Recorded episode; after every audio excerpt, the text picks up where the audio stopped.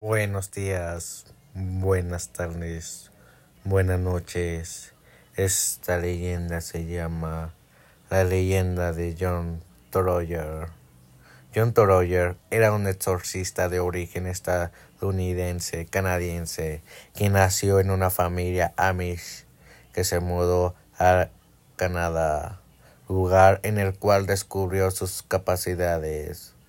Los relatos cuentan de él como alguien quien vivió numerosos años vigilando brujas hasta que localizó su guarida.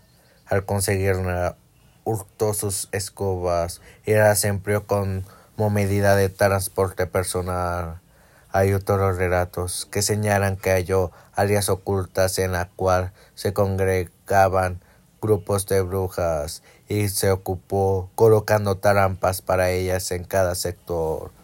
De la leyenda de las brujas no hay evidencia, pero lo que sí se conoce como cierto es que creó enormes trampas que eran esencialmente trampas de oso, pero el tamaño para atrapar humanos. Troyer falleció en 1842 y aún es rememorado en el folclore local.